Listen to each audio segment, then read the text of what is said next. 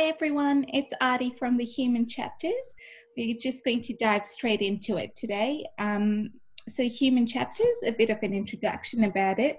Humans are living narratives with a past, present, and future. These narratives constitute of a number of chapters across the lifespan.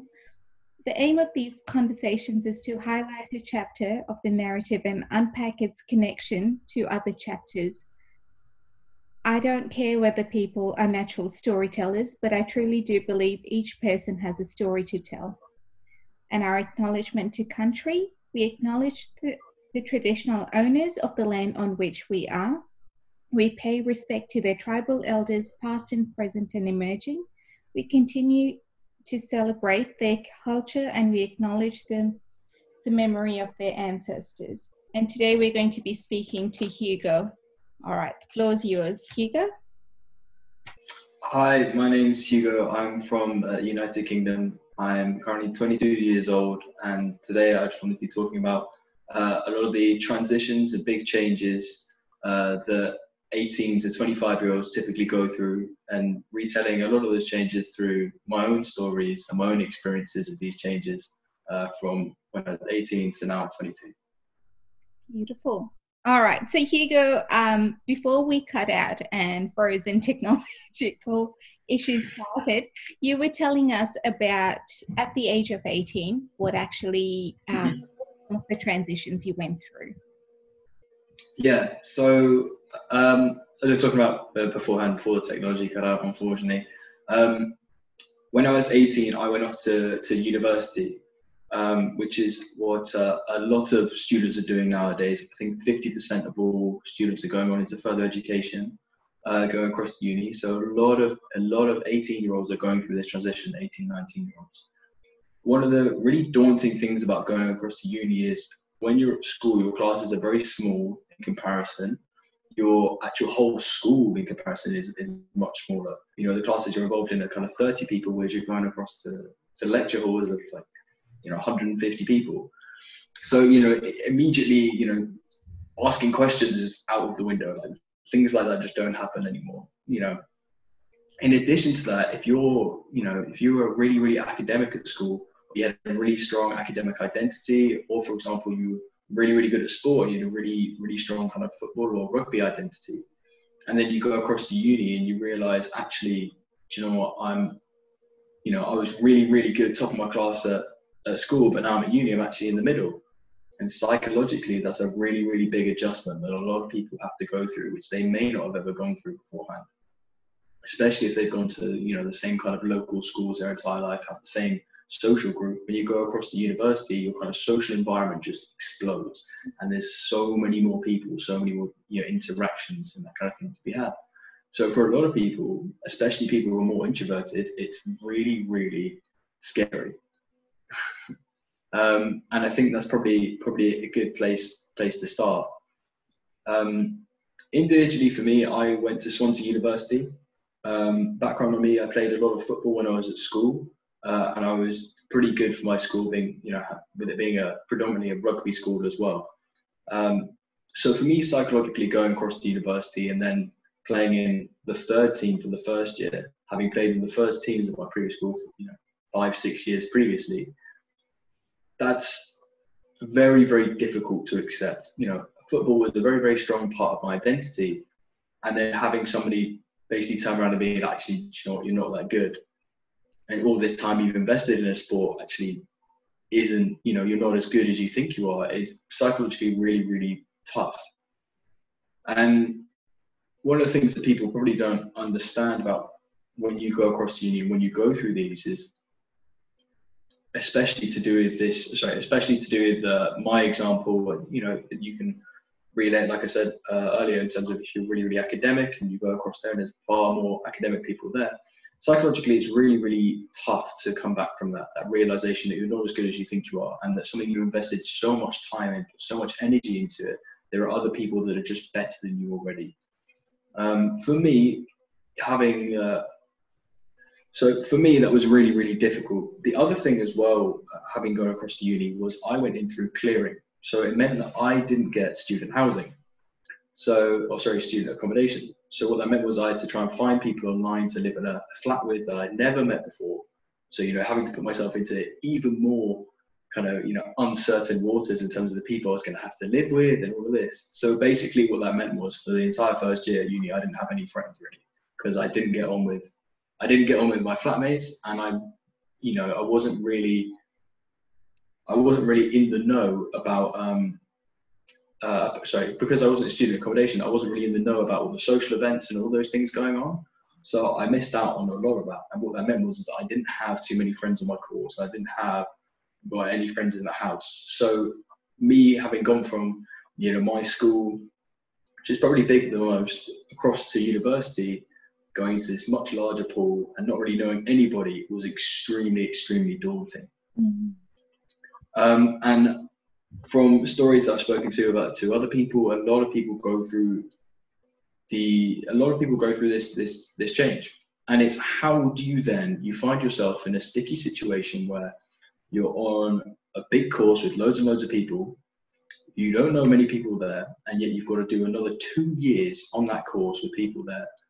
How do you get yourself out there?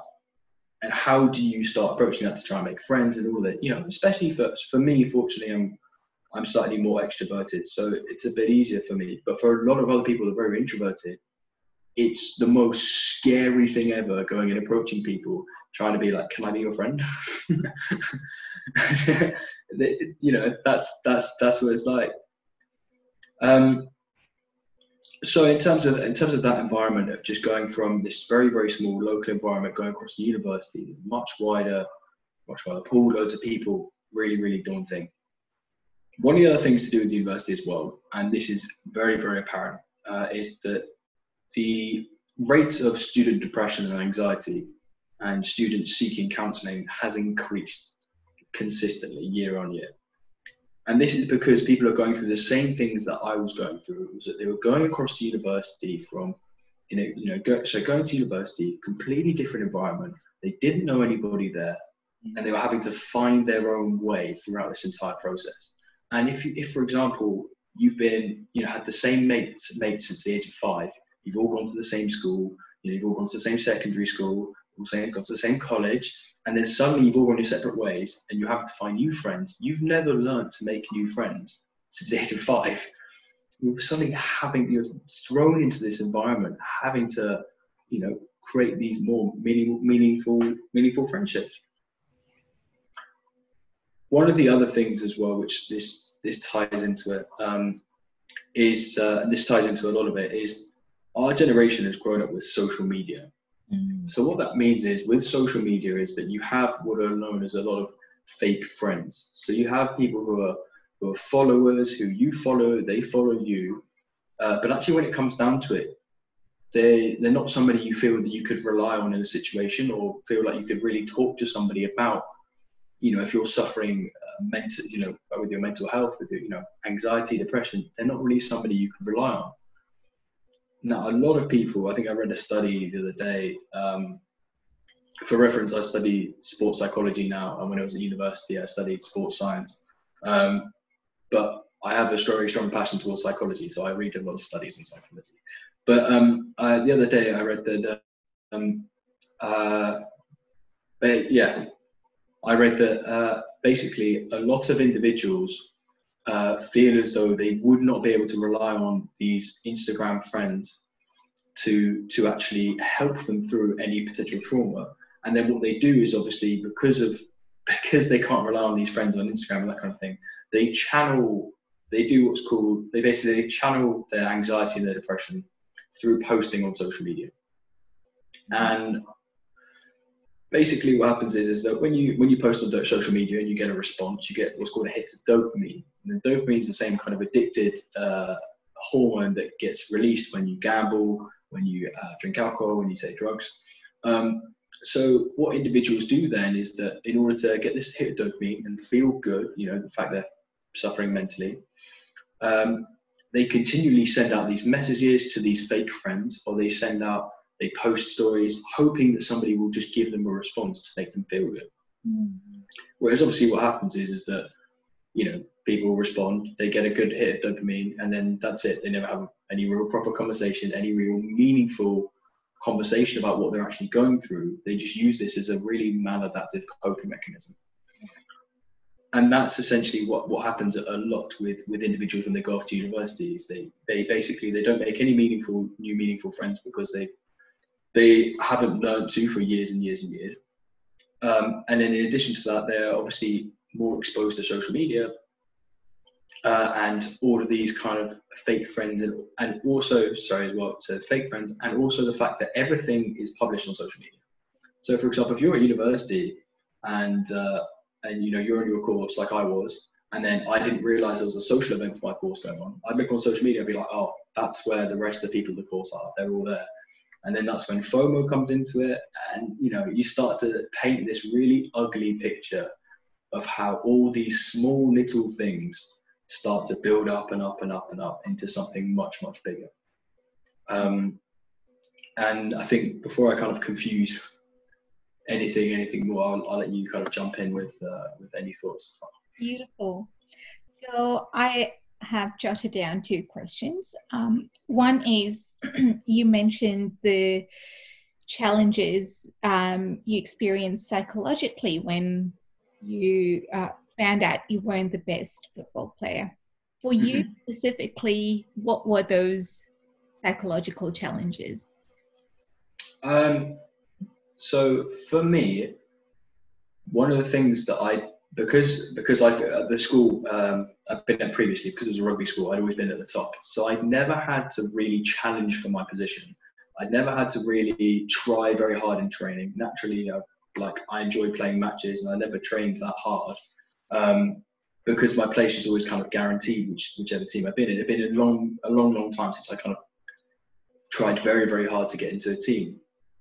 Um, psychologically, for me, so what that meant was when I went across to uni and I wasn't in the best team, I really struggled to to change my attitude in training and try and fight a lot harder because I'd not done I'd not done that since I was like age 13 because I just had it, it easy the entire time. So what happened was is that actually I got put in the third team. I had opportunities potentially to move up towards the second team and actually do better, but I didn't put the, the work in, not because I didn't want to, but because I just couldn't force myself to to make like the extra five yards running or make the small margins of difference in effort or in training, which which I hadn't done previously. And it sounds really really stupid when you say it like that because it's like you know, why can't you just try harder? Why can't you just do that? But it, the difference was it wasn't the fact that I didn't want. It wasn't, you know, it wasn't like you know I didn't want to improve or anything like that. It was psychologically I wasn't, I wasn't paying attention enough in training because every time I turned up to training, I was on kind of seventy percent brain capacity, mm-hmm. and that's what it'd been like for years and years and years. And I've gone through these years of conditioning and that kind of thing. And then I was chucked into this this environment which is more intense, a lot harder, better footballers, and I was really struggling to basically, you know, actually be like, I need to focus all the time in training, and I need to put all my work ethic because I was used to kind of turning up to training, just you know, messing about a little bit, enjoying playing, you know, football, and then really focusing on on match day and having my focus all there.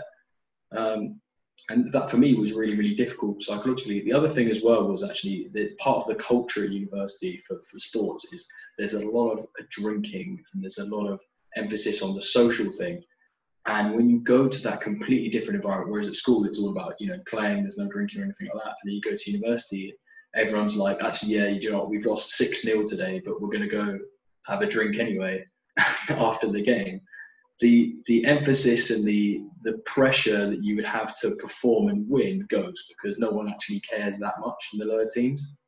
So I've gone from this kind of environment where I cared a lot about winning, the other people in my team cared a lot about winning. Uh, I was constantly in the team all the time, didn't have to try very hard, and now nobody cares about winning.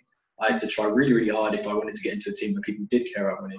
And actually, it was socially acceptable for me, and it was acceptable amongst the team if I had a bad performance that no one would care afterwards. So it was it was a completely different change of change of atmosphere, and that was fun, fun, fundamentally something that I never psychologically adjusted to over time. I never psychologically adjusted to, to uni football in terms of the, the, the well, just the requirements. But yeah. Wow. And before I ask the question, um, you will you tell us later about how you sort of grew through those teams, or was that did you play for a couple of years? Um, so yeah, with the so with with the football for me, um, I um, unfortunately for me it it kind of ended uh, because I tore my ACL. Um, so I suffered a really really bad injury, uh, which is which is kind of leads on to, to the to the next kind of thing I was gonna gonna talk about, which for for me was was coming back from injury, and um, but yeah, unfortunately, um, I, I tore my ACL, and it was a really, really daft way that I did it because it wasn't anything to do with playing football. It was to do with this. Um, when I was, you know, I was trying to make friends at uni, so I wanted to get involved with the social type of thing. Sorry, the social things. And what happened was is that I was in the car with a, a bunch of third years from uni. I was a first year, mm. and they'd kind of taken me under their wing a little bit. But one of them, they're having a laugh at a joke on the way back from training, and one of them you know, said, "Oh, look, we're not gonna we're not gonna stop the car from moving here. We're gonna you're gonna have to get out while the car's moving." And you know, I was like, "I don't really want to do that." And you know, somebody else was like, another first year was like, "I don't really want to do that." But you know, we didn't really have a choice, and it was you're in that moral dilemma of you don't really have any friends. So, do you do that and risk you know injury, uh, or do you not and then risk not having the friends at the end of it? I risked it, and ultimately, I tore my ACL as the back wheel of the car kind of buckled my knee. Uh, it went over my ankle and my knee buckled, and that's that's how I tore my ACL, which is really really dumb. Um, in terms of you know a way to way to have basically a career-ending injury from it. Mm. Um, but yeah, that that for me was then then really really difficult um, dealing dealing with that for in terms of football was such a big part of my identity of who I was. Like everybody in my school beforehand knew me as a footballer, all my friends knew me as a footballer. Like that's the you know those are the two things that would go in common. Hugo and footballer would go next to each other, yeah. and then sud- then suddenly I couldn't play football anymore, and I was going, what on earth am I going to do with my life? I was like, my entire life was just like I want to play football to as high a level as I can, and then suddenly I'm like, I'm not going to be able to play football. I'm going to have to think about what I want to do for a living as like a job, what I want to do for a hobby, my like different friendship groups, like people who aren't necessarily playing football. I got to the point where I kind of stopped watching a lot of football because I found it really, really frustrating mm. watching professional players and then then not playing well and me getting really, really annoyed at the fact that like I, when I was younger, would have given my all to play professionally. And even if I was losing a game, I'd have given 110% in that environment just to get a shot at playing professionally. And yet I was seeing these professionals at the time, whilst I was injured, not giving 100% you know, and ov- obviously there's, you know, not really any correlation, but for psychologically, for me, it was really, really difficult that, that, that period of, of having that part of your identity just kind of stripped away from you. Um, and just because, you know, like, because at the time I was very, very desperate about just trying to get friends and trying to have some social life there because I didn't have any friends during first year. So that was why it was really, really difficult. yeah.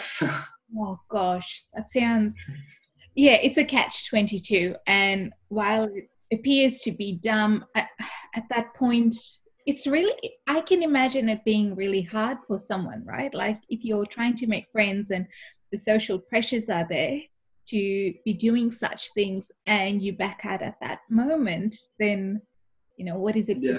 does?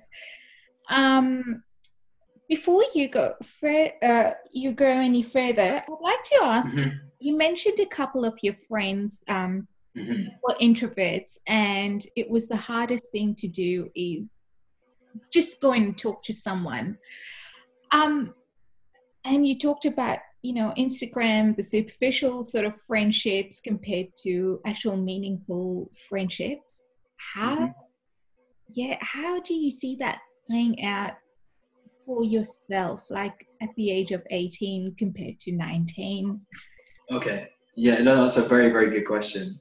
Um, so for me, when I was 18, when I was at uni, like I said, I didn't have any friends. And, um, you know, I, after obviously, after I got the in- injury as well, I obviously lost a lot of that football social group as well. So I actually really didn't have many people.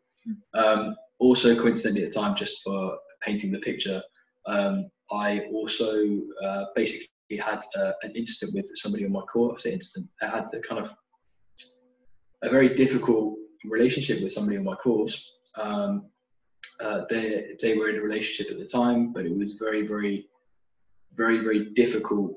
Essentially, what happened was is that uh, there were emotions were kind of shared uh, and explained to each other and that kind of thing. But fundamentally, she wasn't going to leave her boyfriend. What that resulted in for me then was um, I was having to encounter somebody on my course who knew who I had a lot of feelings for. They had a lot of feelings for me, but ultimately it wasn't going to work out. Mm. That, as a result, led me to become incredibly depressed because it was somebody that I kept, it somebody that I connected with at university, which I hadn't connected with anybody else, and then that was it. That all her friends hated me, and that they were on my course. So when I turned up to less, you know, lectures and that kind of thing, I'd I'd walk in and they'd all stare at me, and I'd just be there, kind of not having any mates, like having to go sit on my own, try and find.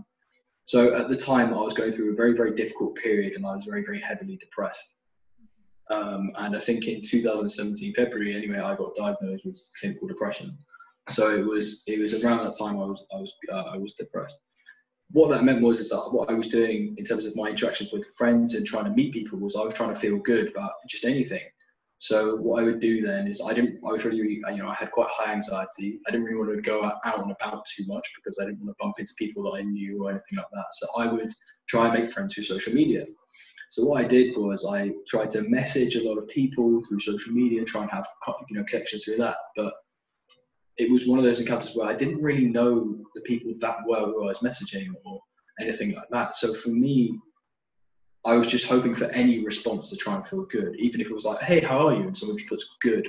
I was like, that was really good for me. I was like, I felt really happy at the time because of how low I was feeling. So at the time when I was probably 18, 19, my attempts to make friends and that kind of thing, because my anxiety was quite high and I didn't really want to go meet people in person, I was sending a lot of messages through social media, going through things like dating apps, trying to find, you know, trying to speak to people that way, which for me is like not a way that I would normally operate. But at the time, because I was so anxious, I was, I was going going about it that kind of way. Now, um, I think now recently, so earlier this year, I started. Well, I started and finished the job uh, uh, at Waitrose, um, but that was a similar if you can imagine going to a completely different environment, which I'm not used to, similar to me going to university, mm-hmm. How, how I approached the university one, I was very, very anxious, very, very introverted, messaged a lot of people through social media, didn't have much face to face interaction with people. Whereas when I've gone into this completely new environment, which I'm not used to, complete beginner in, um, and I've gone and made uh, two, three really good friends through there, just through turning up, turning up to work, chatting to people about what's going on with them and having these more meaningful conversations and, and not messaging them and trying to contact them through social media. And it'd be things like, for example, when you're sat there waiting around and you're not really doing anything, like you're waiting for the shift to start or whichever. Mm. Instead of sitting there on your phone trying to message other people who aren't there, I would, I would kind of, you know, try and get to know more, more about them and just say, you know, whereabouts you from. I turned that in turn, I managed to, I found out that one of the other, uh, one of the other people there she went to Swansea University as well at the same time as me, and she also knew a lot of people on my course. So it was like one of these weirdest like uh, kind of moments of you know where you, you uh, oh, I can't remember the I can't remember, but basically it was just a really really weird moment where it was just kind of like oh wait what? Really? Like you know, and it's something that I would have never been able to do when I was 18 because I was too anxious and afraid to, to speak to people that I didn't know and just have genuine chats with them about what they were doing, what their plans for life were, like, you know, what their kind of, you know, career path was, like where they've been, things they've done, the kind of person they were. And then as you get to know them a bit more, like, you know, you get to know, you know, things about their their family and, you know, more personal things, you know, like for example, like, you know, the, their parent was unwell, that kind of thing. So you see them and you're like, oh, like, I heard your dad was really unwell. How is he? and that's how you start to develop these more meaningful relationships and that's what it was for me is that i kind of learned that art of slowly getting to know people more naturally in a more natural setting as opposed to just messaging people straight off the bat on social media in this kind of gung-ho approach and just hope that they would respond and that would be it boom like we'd have a friendship mm. um, and that's that's the lesson i kind of learned instead of going for this instant trying to get a friendship just letting it build gradually over time um, and but sorry, the one thing as well I wanted to incorporate that is how for, for us having grown up with social media, everything on social media is instant. You get instant gratification through social media. Um, for anybody that knows as well, uh, there's a talk by Simon Sinek on this. Um, he's very very good, and I kind of I listened to a few of his things, but essentially he's right in saying that it's very very easy for us through social media to get instant gratification. Like for example, if you want to order a taxi, just get it straight away. You know, get an Uber.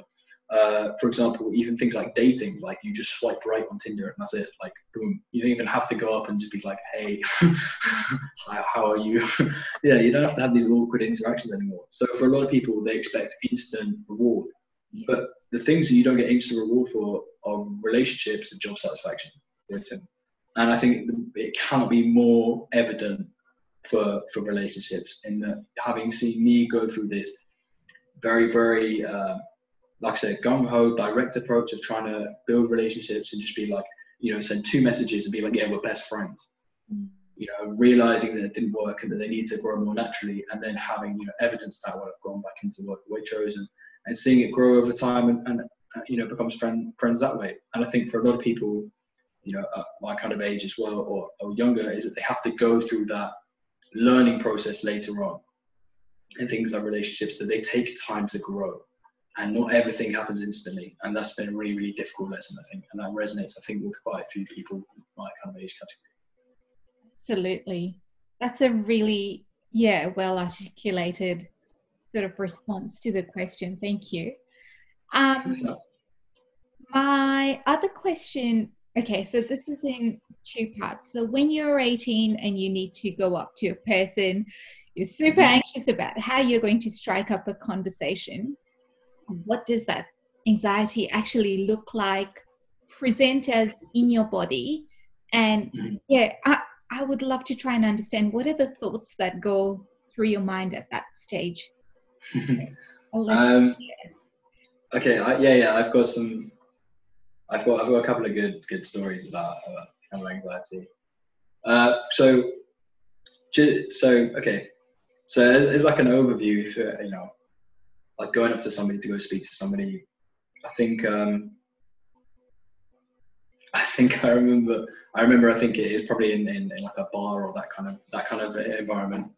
I think I saw somebody that I kind of recognised. So I went up to go to go speak to them, and obviously at the time I was, you know, something in my, my head, and you're looking at the person thinking, right, I'm going to go up to them, I'm going to say something. You're like, what am I going to say?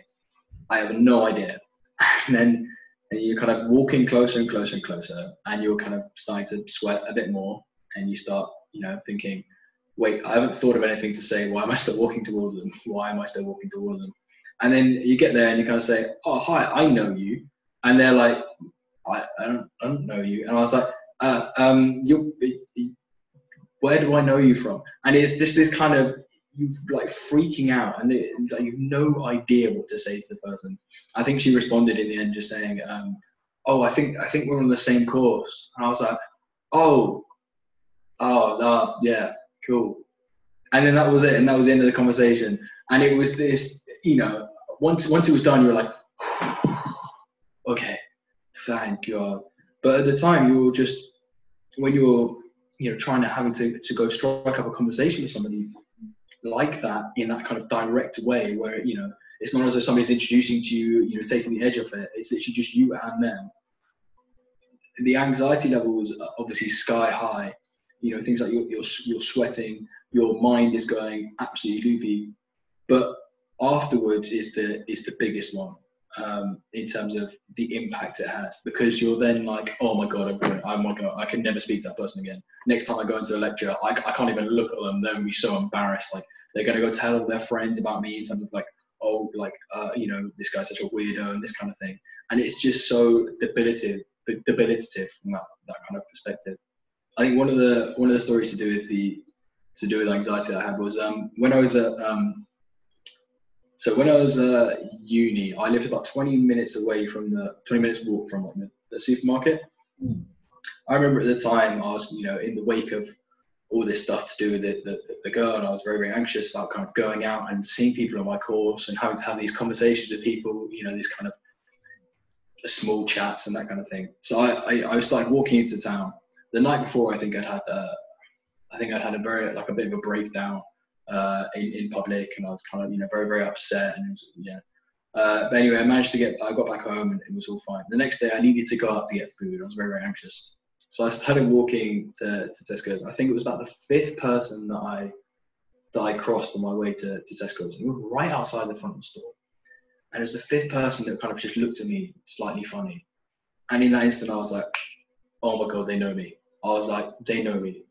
Wait, no, no, no. They they must have seen me yesterday. How do they know me? Like they, I've never seen them before, so it must be a stranger. And I was like, they must have seen me yesterday when I was really, really upset and when I was broken down and I thought I was on my own and everyone, you know.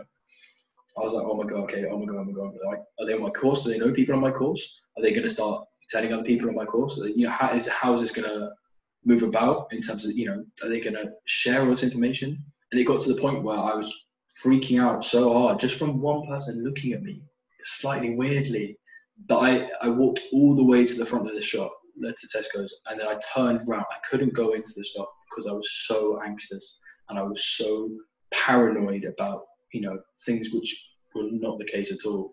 That I had to walk all the way back home uh, and and just didn't get any food. So I did a 40 minute trip and didn't get any food just because I was concerned because somebody looked at me funny and it was you know it was just it was so kind of scary. And then the the other one as well was um the other one which is just really really dumb but just to kind of exemplify for, for introverts a bit more i think is um in my flat at, at uni i obviously didn't get on with my mates too well i say my mates i didn't get on with my flatmates too much there. Uh, so i think i was sat in my room and i think i was playing football manager with a friend uh, over the you know, we were both playing online at the same time i think we were chatting on the phone anyway, basically, I hadn't eaten all day. Every time I wanted to go into the kitchen to get food, somebody was in there, and I didn't really want to go have a conversation with them. I wasn't really sure what to say. And I didn't really have that interaction.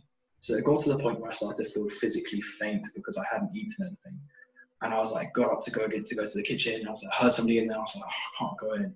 And it got to the point where my friend was on the phone. He could physically hear me like starting to pass out. He was like, you need to get food. So in the end, I um, I ordered a takeaway. which took 45 minutes to arrive instead of going, instead of going, going into the kitchen to get food. And oh. that's what it's like. It's just not wanting to have this interaction and doing anything it takes to not have those interactions. And it's just how, you know, exemplifying how, how debilitative it can be for people. You know, I was fortunate I only went through that kind of level of anxiety, not wanting to have those conversations, that kind of thing for a short period of time. But for other people, they go through it you know they're still going through it or they've gone through it for years and you can just see how debilitating it can be. Just even things like getting food you know just not wanting to have these interactions and conversations. So yeah like those are my kind of two two stories. Oh wow. And and so many people just they don't realize right? Like if if you don't ask the question what is it like the pre and the post for that mm. matter of that interaction people could just yeah, they might have their own ideas or just go, oh, just giving me a cold shoulder. They're not worth yeah. interaction sort of thing. That's the other assumption, I suppose, that's made. It's yeah, it, it, it really is that is that people just don't don't realize. And you know, a lot of time I think people perceive very anxious people as being rude because they kind of don't want to have that that interaction. And actually, if you go up to them and speak to them, like for example, if anybody went up to them and spoke to me, I'd be able to have the conversation with them, but it was just I couldn't initiate the conversation. I couldn't put myself into that environment, uh, and you know that's that was really really difficult for me. And a lot of people, you know, like I say, more introverted people don't don't like putting themselves into that environment. But if you come over and speak to them and start to talk to them about stuff, then they start to open up a bit more. And, you know, and that's when you start to really really get to know people a bit better. Uh, but yeah, it, yeah, it's just people people don't know, and then they just kind of uh, they just kind of think the other person's you know not interested or, or rude and then you know exactly it, it's really really difficult to see yeah. yeah. and the my other part of that question or even a separate one is meaningful friendships or meaningful relationships mm-hmm.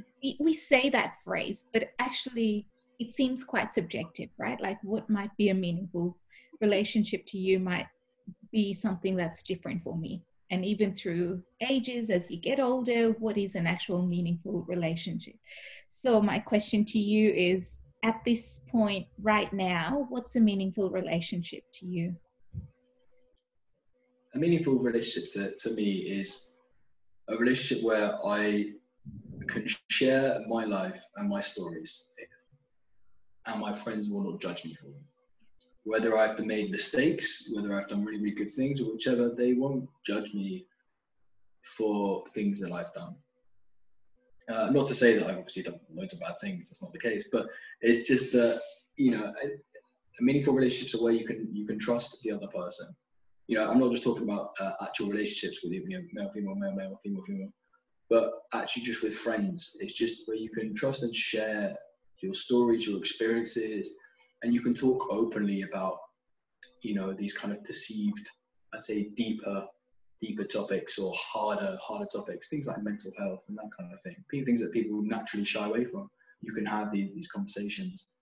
I think something that wouldn't be meaningful is is one where we exchange messages on social media, but we never really meet up in person, or we never really make the time to have you know FaceTime chats or Zoom calls or all those kind of things. For me, I can't I find it really, really difficult to, to talk and communicate through social, sorry, through just messaging because you lose two thirds of the interaction. Mm. You know, you just have the words, you know, whereas, you know, when you're in person, you have the words, the visuals, uh, and the, the noise, the sound as well, you know, so, but for, for me, that's, those are the things. And also, I think fundamentally the biggest thing as well is, is making time for others, is, is the making time aspect because you know, life is very, very busy. Life is chaotic. Things get lost. You know, I'm at that stage in terms of my life where all, you know, some of my childhood friends and that kind of thing, we all start to grow apart, go and do different things. Life becomes busy. We get into relationships. You know, we start new jobs. We take on a lot of different challenges.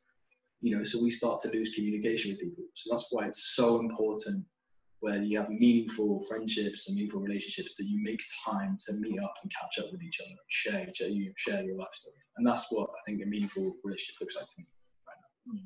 Beautiful. Um, now, before I, I will always have questions. So, um, that's all right. I love questions. what are the points did you have to share with us before I ask you all of my other questions? Um, okay, so um, I think I think for me one of the one of the other things that I kind of want to talk about is this concept of uh, identity. Mm. Um, you know, who you identify as, uh, what per, you know, what kind of things make up you as an individual for example, for me, um, previously for me, I was 100% my identity was football. I had like one identity, which is football. Now, so this is when I was 18. I had football. Now, uh, football is part of my identity, but I also have uh, I also have psychology, sports psychology. Uh, I'm also a carer as well. Uh, I help look after my brother. Uh, I also now I play a lot of chess as well, so that's definitely part of my identity. Um, I'm also looking at becoming a detective as well. So I've started going you know, a lot more towards that. And I've started to branch out to have more aspects of my identity, more things that make up me as an individual. You know, and then of course I've got uh, my mental health stuff as well. You know, I'm a very big advocate for mental health. Uh, I'm trying to to set up a set up a, an, an Instagram account called Life on Mars where I can share my stories and also talk to my friends in you know casual setting like this so they can talk about their experiences and that kind of thing things that resonate with a lot of other people you know not too dissimilar from what you're doing here mm-hmm. you know so you know that's the those are those are the kind of different things that I've got with my identity now uh, whereas previously I obviously only had only had football and then I think a lot of the time what people uh, one of the issues with identity when you're growing up is that people identify as one individual thing. Uh, so they say, let's say they really, really like maths. So they identify as like a mathematician. Therefore, they think they have to go down a career path involving maths. Mm. Uh, naturally, traditionally, like when you're kind of in your teenage years, you go through all these different trial and error of taking on new identities. That's why you have like the cliche like gothic phase and that kind of thing. Uh, you know, people trying to figure out who they are. But as we're going in more into kind of further education, more people are, you know, going into education later on, this concept of figuring out what job you want to do based on your identity and who you are keeps getting prolonged because people are given more opportunities to try and figure out what they want to do. So what that means is, is that people are figuring out the job they want to do at a later date more and more and more. Whereas traditionally, obviously people I'd say, like my parents, like once they finished university degree, that was it. They knew the job they wanted to do. They were going working towards that job, and it was very, very straight. Whereas for me, only this year, you know, I'm 22. This year, I've decided that I want to be a detective, and I didn't want to do sports psychology, despite the fact I'm doing a master in sports psychology. You know, so this this kind of change in terms of what you want to do with your career and this pressure, you know, to to know who you are, what career you want to do. Uh, I would say it could not be greater for people who are 18 to 25 and that there's an expectation and this is you know highlighted across social media where people go to university they come out of university and you hear these select stories of people that go straight into the job they want and they're earning 30 grand a year or something like you know, or, you know they're going straight into exactly what they want to do and they've got their life nailed. You know the same thing with with relationships being displayed through social media. Like somebody's you know in a relationship long-term relationship they're starting to get married you know they're doing different different stages in their life. You know, people moving out, getting their getting their own flat, these kind of things, all of this, all of the all of these changes. But career and your identity for me is the really, really big, big challenge. Um, and I think a lot of people try and figure out who they are too quickly and jump into a career choice because they feel like they need to do that to catch up, keep up with other people. Whereas actually, if they took a step back and looked at it, a lot of other people don't know what they're doing either. I know so many people that, that you know have come out from university, gone into a job, and then now they're looking back and going, actually, maybe I'll go to a master's, maybe I'll go to a different degree, or maybe I'll just go to an entirely different career altogether because I've tried this and I don't like it. And yet they feel emotionally drained and they feel, you know, very depressed at the fact that they feel like they're behind where they should be you know, and it's, it's getting into this into this scale of that there's no time scale for you discovering your identity or you know what makes up you as an individual and subsequently what career choice you want to do. And it's it's basically just giving people more time to make these decisions and having less pressure on them to have to go and feel like they have to go and find something that they resonate with at an early stage and do for the rest of their life. Uh, and that's one of the big, big pressures that I think uh, needs to be discussed more often, you know, more. Um, you know, so people feel there's kind of less less pressure to have to go and do something which they're not sure about. Absolutely. So I'll go a decade further from where you are and say yeah. it's a very similar thing, right? So the society or the social trajectory says you have to go to uni, get a job, get married, have kids, get a house, all of those things. Very, yeah, quite a linear sort of system yeah, to yeah. do it. And not everyone is there. But in fact, now more than ever, there are not many people, or, or they're challenging that trajectory and going, well, why do mm-hmm. I have to do it? And because of those challenges, and we have so many opportunities in today's world, right? As you've said, the difference mm-hmm. between you and your parents the opportunities are just they're abundant if you're in the depending on what part of the world you are to go you have 10 million choices and that in itself probably isn't such a great thing because then you have the choices too much right? Exactly yeah. Um but i and i've spoken to people in their 40s and in their 50s and in their 60s and each each sort of succeeding decade they're going yeah no we shouldn't necessarily be following the social trajectory. It's what works for you because the pressures and demands of today's world are very different from what they used to be. I'm not saying they're easier or they're harder they're, they're just different. Yeah no no no i, I agree. It's it's an ever-changing picture. Um, and you know con- every generation is, is constantly having to learn a different way of navigating their route through life. Uh, and you know having these expectations or feeling this pressure that they they have to have navigated it the same way that their you know their, their parents did or the you know, predecessors did um, you know and kind of actually just accepting the fact that you know they'll go at their own pace and they'll navigate in their own way. And actually once they do that you probably find that you you'll navigate it a lot quicker and figure out a lot quicker if you give yourself more time. But it's just yeah it's that, that ever-changing picture of each generation going through something different. You know our parents didn't go through a generation with social media. Mm-hmm. you know, you know, when I have children, my children will go through something entirely different. There'll be, you know, a new era of social media or something even more, you know. Absolutely. You know, so it's it's an ever changing, ever changing picture. That's it. Um, Okay, so did you have more points you wanted to share with us? Because I do have a couple of questions. Uh, no, I'll tell you what, fire, fire away. I, yeah, um, yeah okay. so um, the, I'll take you back to your ACL injury. And you said during your recovery, you were diagnosed with clinical depression. Um, what what was that period actually like? Um, what, what, the injury or being diagnosed with uh, depression? Uh, yeah, both, both. So that sort of okay. journey from injury. Okay, so so so I was diagnosed with depression in, in February, and I probably got my leg injured in April. April. So I, I'd kind of already been depressed before I got my, my, my leg injured.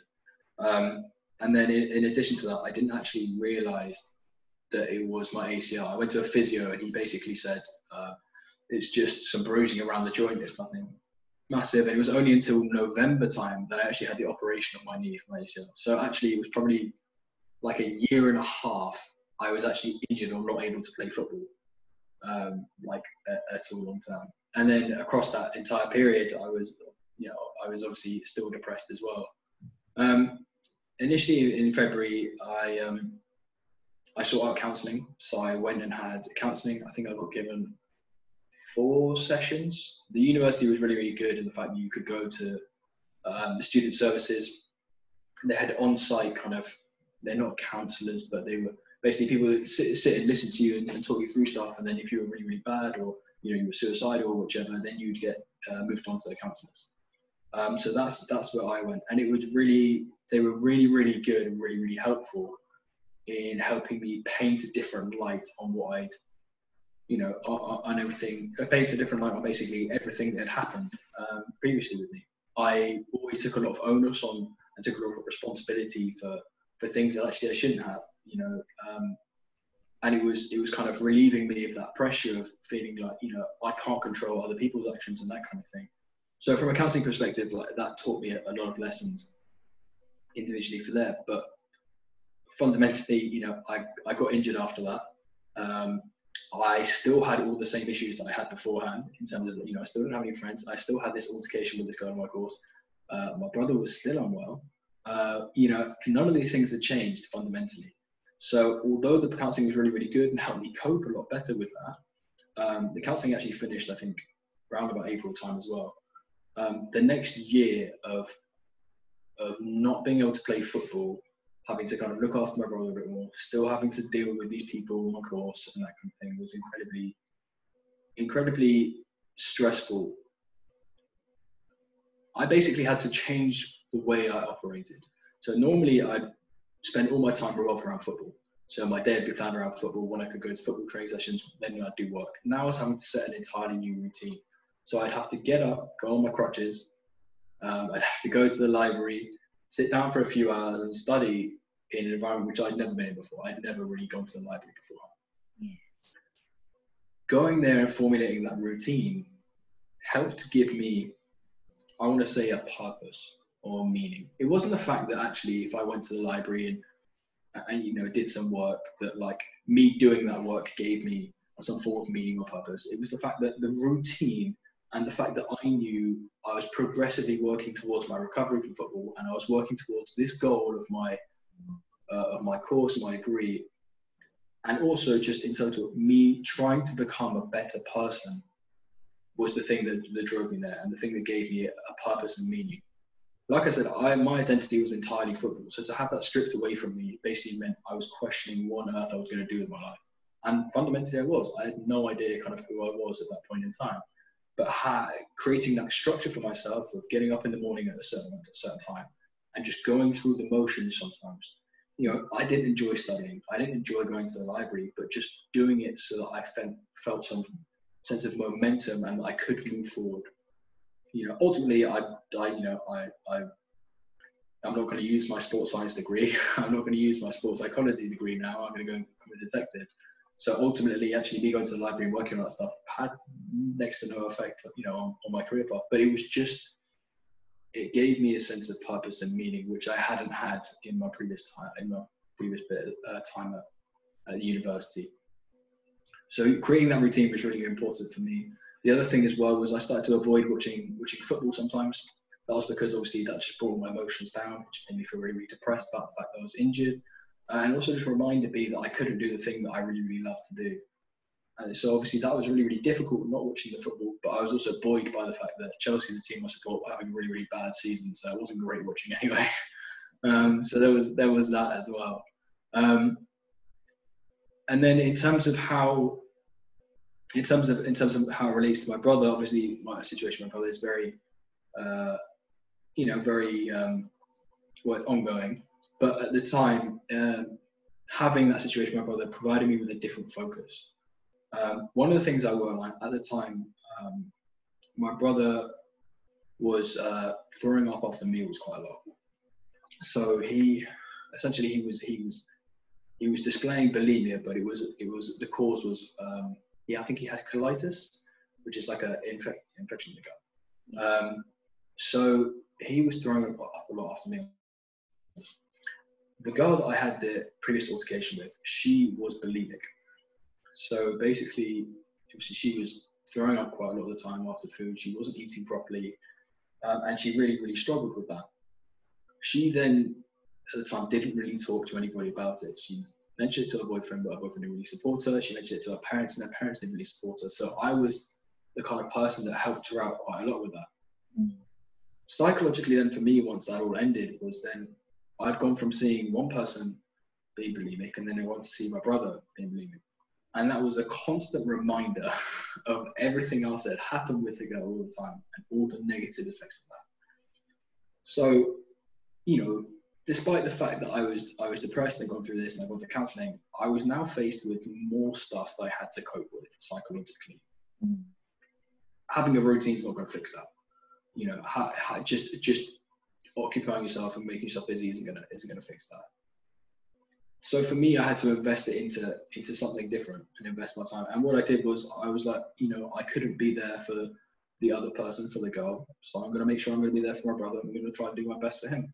And that's what I did was I invested my time there, uh, and I tried to focus more on how I could uh, maintain that more happy relationship with my brother at the time. And obviously through that, through building that, that you know, reconstructing that, what I would say is a damaged relationship at the time with my brother, um, and creating that more meaningful relationship, which I then soon, you know, became able to replicate, you know, moving forward as well, really helped me give give me a sense of purpose and the fact that I was able to get back to helping somebody as well, and that displayed to me and showed me my purpose, or I say the thing that I actually is my, you know, my purpose in life, which is to help other people. Mm. And up until the point I was 18, 19, I had no idea that that's actually what I really, really valued about life was helping other people or helping others who are struggling.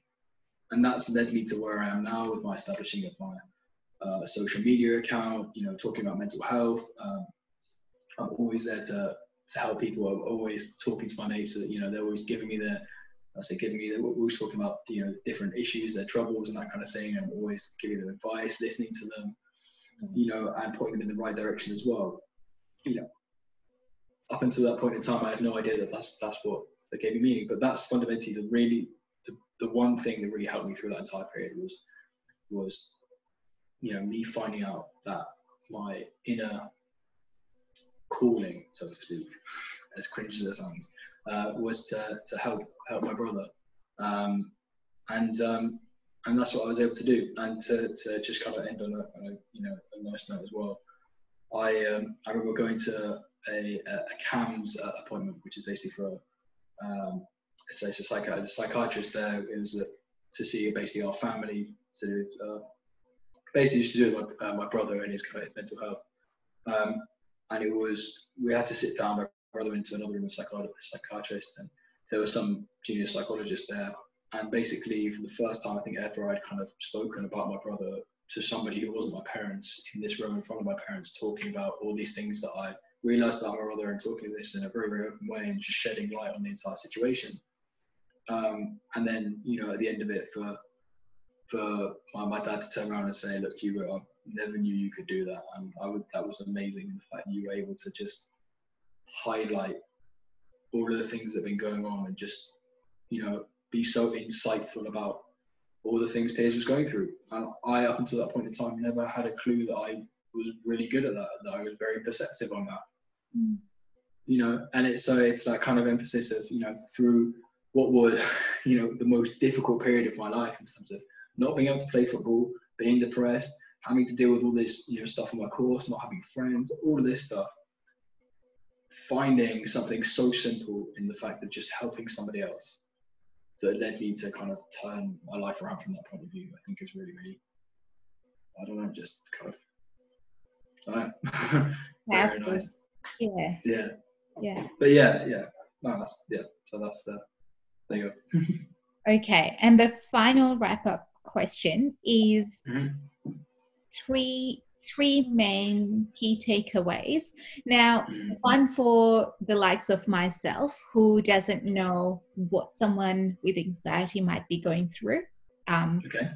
And the person might find it difficult to initiate um, an interaction and you know they might seem cold or whatever what should i be mindful of and then the second part of the three key takeaways is for someone who is introverted and who is anxious what can they do to yeah help themselves initiating okay. interaction so for one of the things uh, that's really really important i think when you encounter you know anybody you know just full stop is to have this open perception and just to give them leeway. And basically, what I'm saying is give them give them a chance. Somebody who's very very anxious, they will not come up and, speak to you and that kind of thing. Normally, they will not open conversations. So they may come off as rude. They may come come off as uh, push-offish. You know. So you as an individual just need to have a very very open mind, uh, and you need to be very open to the fact what uh, open to the fact that they might not be in a good place themselves a lot of the time when people are going through mental health difficulties, they really, really struggle to act nice to other people who aren't because you have this innate hatred or uh, you know you feel like you've been really really hard done by other people don't understand what you're going through. It's really really difficult for them to know what you're going through so what's the point in trying to explain to them? You know they can't help you that kind of thing. So you, t- you know, tend to avoid conversation and sometimes be sometimes a bit rude. If you see somebody being quite abrupt being, you know, kind of very, very stressed. You see things like, you know, they're sweating, biting their nails, you know, kind of uh, constantly tapping their fingers together or something like that. You know, somatic symptoms of anxiety. Um, just go over to them and just say, "Hey, you okay?"